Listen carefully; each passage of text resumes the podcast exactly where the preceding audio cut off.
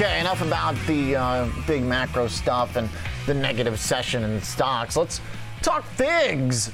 George Tillis joins us uh, for an overlooked discussion. Uh, so, George, uh, analysts apparently are coming around and they like this. Uh, shares were up 9% on a down day. Definitely stands out, but also still has had a really bad year. Yeah, it's still, yeah. I mean, uh, the last year, I think it's down something like 82% or oh. so. But uh, look, you're getting a, a, bounce in some names, which are gaining some uh, attraction or attention by analysts. And I can see what's going on, you know, without uh, going to Raymond James and asking him why they upgraded the stock to a strong buy with a $50 price target. They're scouring through the wreckage, OJ, and looking for companies which are profitable on an adjusted basis, but are demonstrating also forward EPS, which is improving. And Figs is one of these companies. Now, for those who don't know the company, uh, it's basically a healthcare supply company. It's more in the healthcare apparel uh, space for doctors, nurses, dentists, and so forth.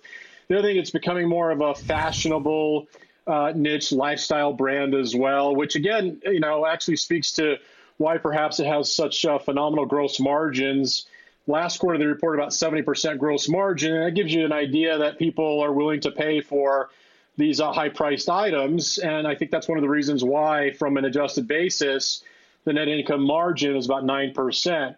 But again, you have to consider this perhaps as a story stock. What's the story? Well, it's really sort of a fad, maybe lifestyle brand based company. We know other companies out there that do compete with Figs in terms of medical equipment, apparel, and so forth. You have to think about Cintas as a major competitor. Henry Schein uh, also is a, mm. another established competitor. And you also have to also look at the basket of stocks where companies that were in this so-called fad that uh, flew, you know, very nicely during the pandemic. And Figs also sells PP, uh, uh, personal protection equipment, which again was very good during the pandemic but they've uh, they've come they've come to the de- to the downside or, or way off because of the fact that these are these are story stocks, and right now I don't think the market is very uh, willing to accept story stocks. They are today, of course. There was a nice bounce to the upside, but the the, the challenge is is continuation and holding, and I don't necessarily think that's going to happen here. Okay.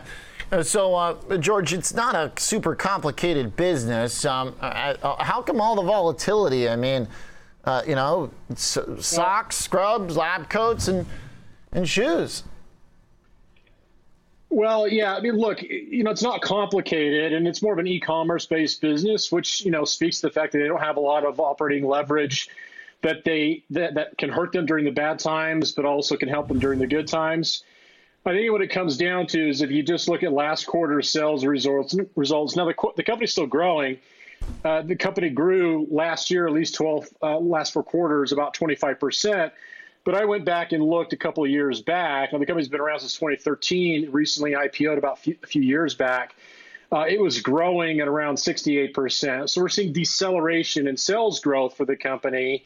But at the same time, uh, capital expenditures and operating expenses have also continued to inch higher relative to that declining sales growth. I mean, if it wasn't for their the net income margin that's positive and these you know extreme extremely large gross margins, I mean, you have companies like Ralph Lauren.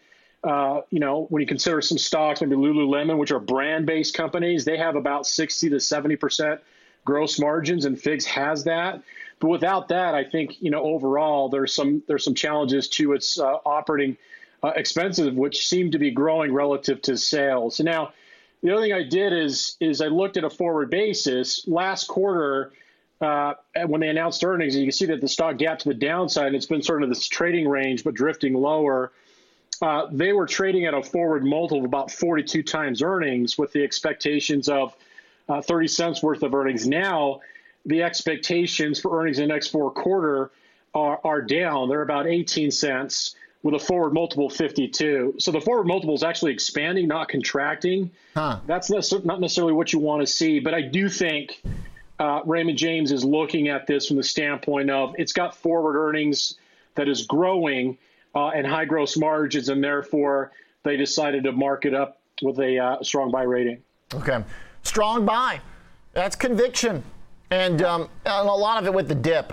As you said, George, the valuation, valuation expansion uh, not a good thing? Is that because the earnings are going down as the price is going down and that's expanding the forward valuation? That's right, because if you look at last quarter, I mean, they they lowered their guidance, and so once they lowered their guidance, the earnings, the forward multiple expanded because the forward earnings actually contracted. Now prices come down as well, but at the same time, the earnings estimates were, I guess, so large relative to the prior estimates that uh, that forward mm, multiple, man. you know, actually expanded versus contracted. Yes, makes sense. Okay. Now, now looking at it, OJ, you know, with stocks like this I mean, they're, they're pretty compelled on the stock price of the $15 target, but you have to look at the gap. It'll maybe fill that gap back to the, the $10.5 range. And then, of course, you can set an alert that, at that level. If it breaks above that on, on a couple of consecutive closes, there might be something there for a trend reversal. But until then, really, uh, you know, it's a situation where you have to be wary that there's still a, a multiple that's uh, expanding, not contracting. Okay. All right. Thanks, George. Interesting. All right. So strong okay. buy on a beaten up uh, uh, healthcare apparel retailer Figs. Uh, George Tillis with the report.